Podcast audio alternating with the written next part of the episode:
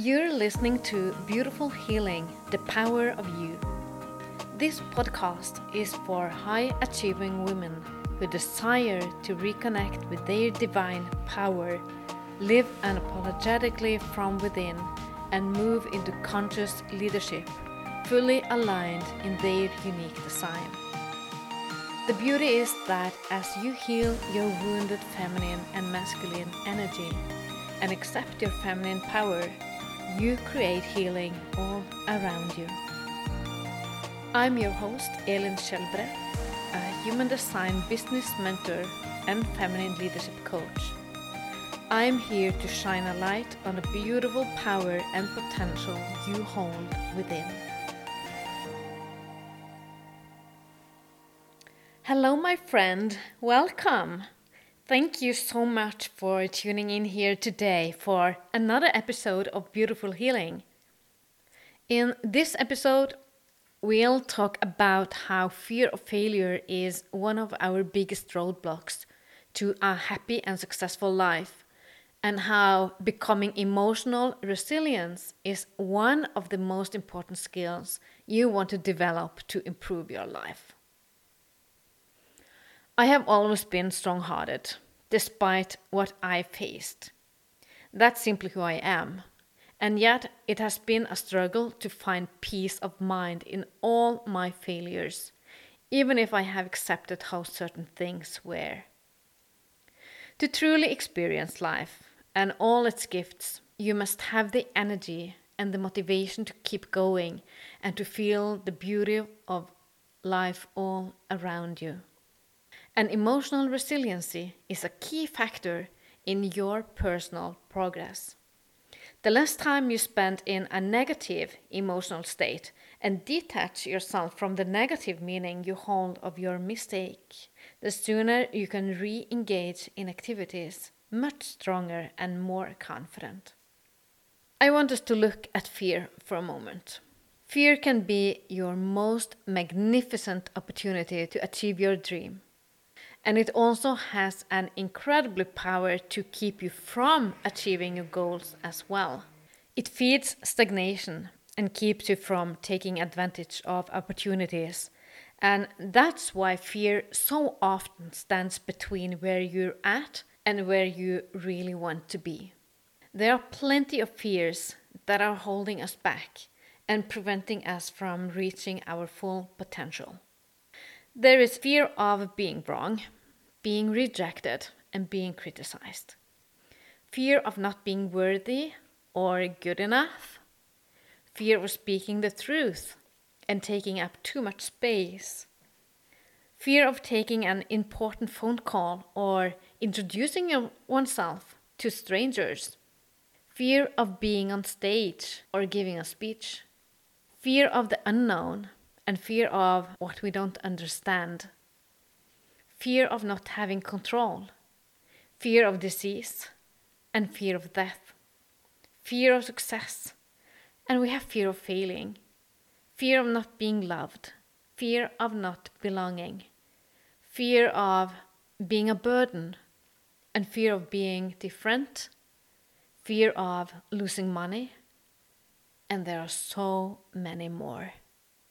The physical, real fear is an entirely normal reaction that warns us of danger and activates our survival instincts. And that's a good thing. So is healthy fear, which helps us discern safe situations from the dangerous ones. Fear is nothing but caution light that is telling us to slow down and to pay attention to what's going on. Most often, the fear we carry is only an illusion. It's not a thing you are afraid of that is the actual problem, it is the thought of it. The surest sign of an illusional fear is that you keep asking yourself, What if? What if I fail and screw up? What if I can't deliver what I promise? What if I lose my clients and customers? One fear often leads to another fear, and the feeling escalates. Living in fear keeps you stuck in a self perpetuating cycle of defeat and frustration. As women, we often hesitate to express our wants because we fear appearing too aggressive or too demanding or even too needy. And at a deeper level, this is nothing but fear of rejection and abandonment. When you concentrate your thoughts on what you want, you create a whole new reality for yourself. If you are like most people, you are an expert in thinking about what can go wrong, what you don't want, and what you don't like. True or not true? Hopefully, you are tired of spending your precious time focusing that way now.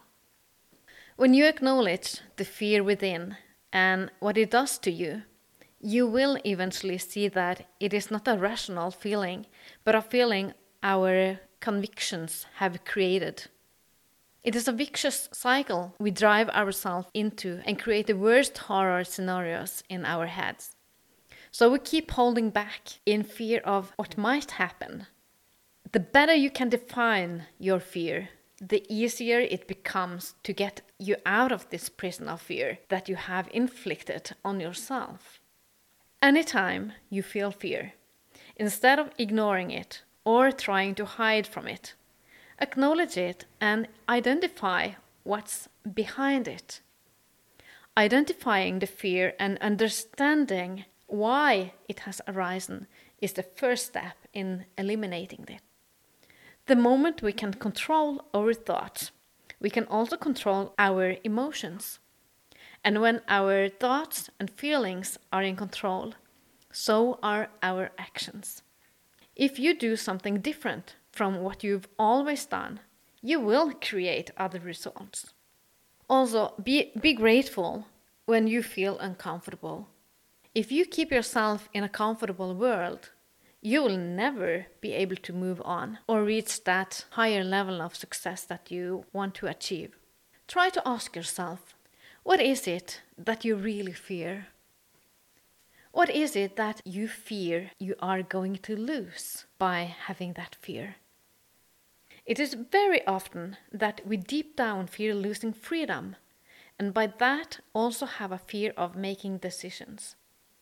And when we fear making decisions, we fear losing options. And in the end, you fear losing yourself. Recognize your fear based feelings and acknowledge that fear is only an illusion. It will be a powerful tool for taking yourself to the next level and overcoming your fears. You will act differently because you control your thoughts and feelings, and your everyday life will change. The best thing is that every time you challenge your fear, your self confidence will strengthen. You feel more powerful and ready for almost anything, for every barrier you break. That's why we must develop resiliency within us against fear. So we learn to adjust our crowns, take the risks of all choices into account, and evaluate our situation, and then make a conscious choice for moving forward with our next steps. Psychology today defines resilience as Resilience is that ineffable quality that allows some people to be knocked down by life and come back stronger than ever. Rather than letting failure overcome them and drain their resolve, they find a way to rise from the ashes. Making mistakes is easy, right? But not so easy to handle afterwards if you haven't embodied an attitude of emotional resilience. I have felt it deeply in my body over and over. My way of living has always been through trial and error. I am designed to experiment with life. I am designed to be an explorer and an adventurer. I am designed to play with it all. This is true for me and every 3 and 6 line profile in human design. And what a happy day it was, the day I could breathe that fully in and embody it without all the restrictions I felt were hanging over me earlier. At some point, I felt it wasn't okay to make mistakes. I felt like a failure for doing so much that didn't work out as it should. And that is a dangerous trip to walk on because it only takes you on a downward spiral to misery. And for all those things that did work out, I stopped acknowledging it. It wasn't valuable enough. My failures were bigger and took more space in my head. So I felt I needed to do more, try harder and better. And in the end, there was absolutely no room for failure. My perfectionistic archetype was in charge. And I built the need to overachieve and prove myself all the time. And I was knocked down and I went back up again. And I can't tell how many times. I need to know for myself. I need to experience it for myself, to feel it in my body. The feeling is my cognition, the way I recognize and tap into my wisdom through my thoughts, experiences, and senses. Today, I'm filled with amusement for this realization and feel it's really funny because I didn't understand this earlier. Oh, and there are so many things I didn't understand back then that human design and life has taught me later. And one of those things was how important my thoughts, emotions, and nervous system is and how that affects my aura. Back then, I hated all those uncontrollable feelings coming up all the time. I couldn't handle them. My nervous system was out of balance and I felt misunderstood and overwhelmed. So I completely shut them down, at least for myself, I did. People around me saw, of course, how my body was talking and taking in all that I experienced, and especially how my nose was speaking through my splenic awareness to say, uh uh-uh, uh, I don't like that. I was closed by words but open by body language. no, everyone is gonna look at my nose. Okay, yes, I did had a period where I struggled to be authentic and speak up for myself. And since I had shut down my feelings, I absolutely couldn't explain myself with words. So much frustration built up inside. And that's when I really started to feel how bitterness took over my life. As you might understand by now, I hadn't word for that either. All I did was look for outward solutions, like, please, someone, come save me. I knew deep inside I was on the wrong track, but I had no clue how to return home even though the circumstances have been bad sometimes and made me feel there was no hope, I was still looking and searching for a solution. That was my nature. But somewhere in my leadership education, something shifted. I started to remind myself that we live in an abundant universe, and my abstract mind was immediately activated. I became curious about possibilities and seeing them abundantly and everywhere instead of restricting myself to bitterness and contractions. But here's a missing point, my friend. When you start to open up for a higher frequency and tap into your highest potential, by universal law, you have to experience and expand in the opposite as well. So, when I started to tap into abundance, I also experienced lack. I was forced to expand on the woundedness of lack. And for me, that meant that I had to also acknowledge all the areas of my life where there was still a sense of lack, both mentally, emotionally, and physically. And this is the beauty of it. When you face that, work on that, you truly are experiencing the higher frequency. Lack and abundance are actually the same energy, but they are expressed and experienced in completely different ways. When you turn yourself into gratitude for everything you have, even if it's not much, everything you have had, and everything you will get in the future, you cannot see lack anymore. There is no lack. There is an abundance of possibilities for you in so many different ways. Are you reaching out to them or are you complaining about what you don't have? The more you look out for possibilities, the more abundance you see. And by the time this muscle grows stronger and stronger, and while it does, making failures is nothing more than stepping stones in your evolution.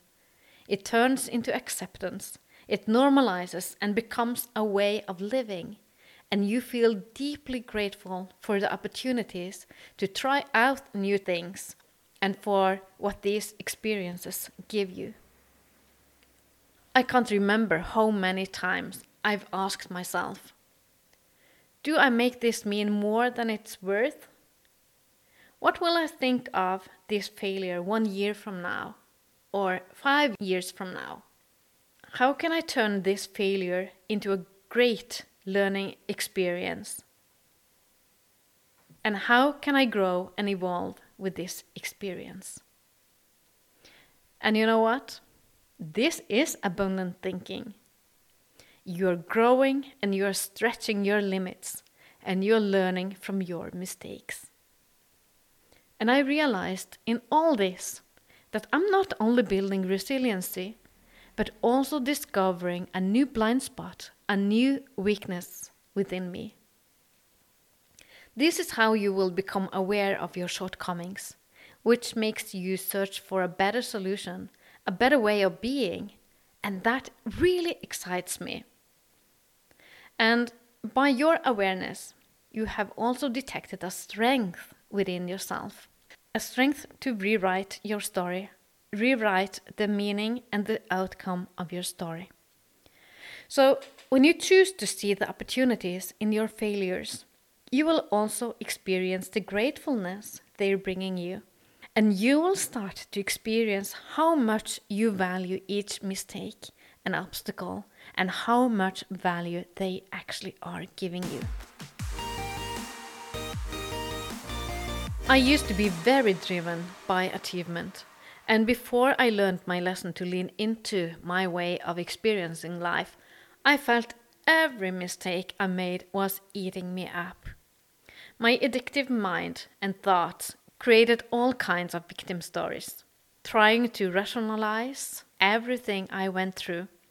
But no matter how much I thought about it, I couldn't undo what had happened. No one can, but obsessing thinking won't help. It will only keep you stuck in your thought patterns and victimhood. However, I did the best I could and knew of at that time. And I believe that is something we all need to acknowledge, both for ourselves and for others on their journey. The more we understand that everything happens for you, not to you, the more we can accept failure as a good and empowering experience to course correct. It's all about the story you tell yourself and what meaning you put into it.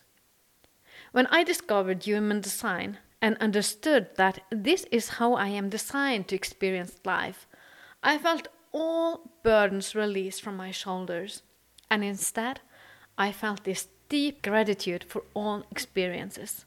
They were all mine, a gift for me to tap into, and my unique way of living. Nothing good or nothing bad, it just was. And I could finally take ownership of this gift that I earlier used to see as a curse. I started to see it for what it was. I started to see that there are no good or bad experiences. They were all simply learning experiences for me to evolve as a human being and here to experience the totality of life. How can I know of success when I haven't experienced failure? How can I know of happiness if I haven't experienced grief? And how can I know of light if I haven't experienced the darkness? How can I know of anything if I haven't experienced the opposite?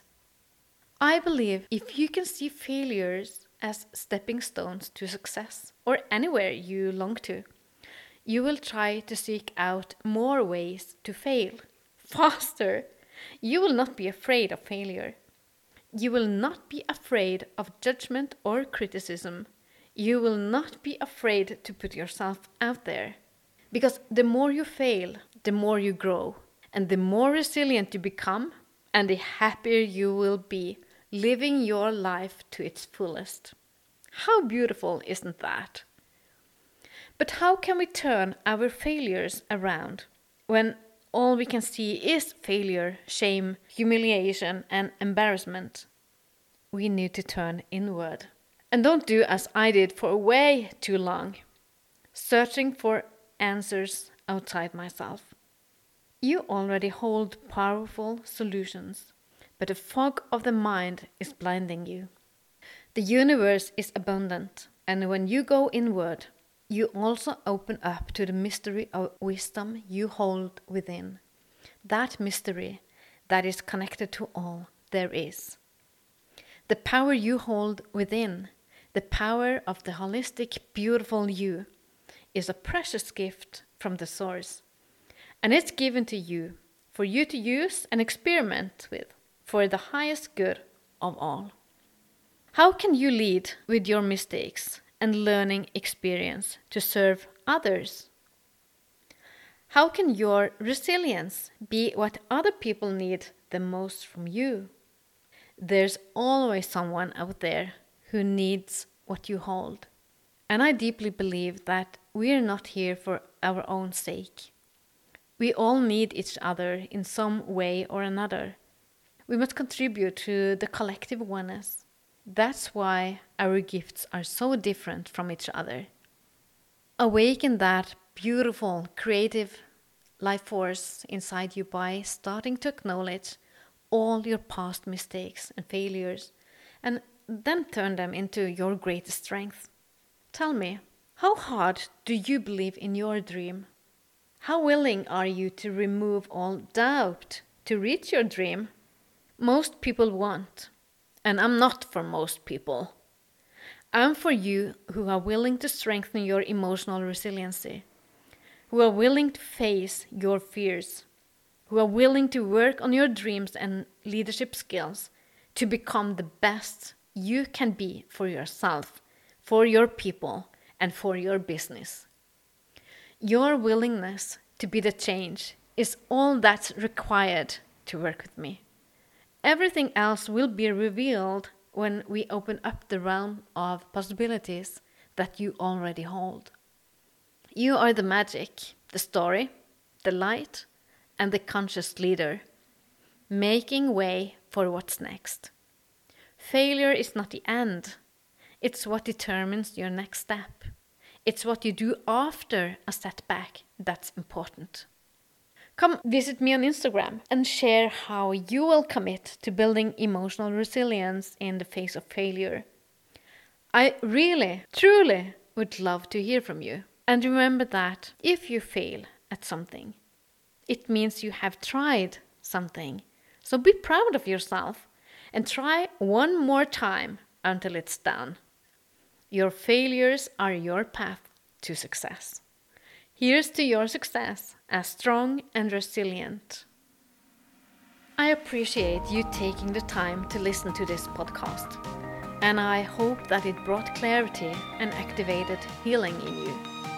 If you enjoyed it, please subscribe to never miss an episode, and don't forget to leave your feedback. Your support means the world to me. Thank you for being here. I appreciate you, and I love you, and I see you in the next episode.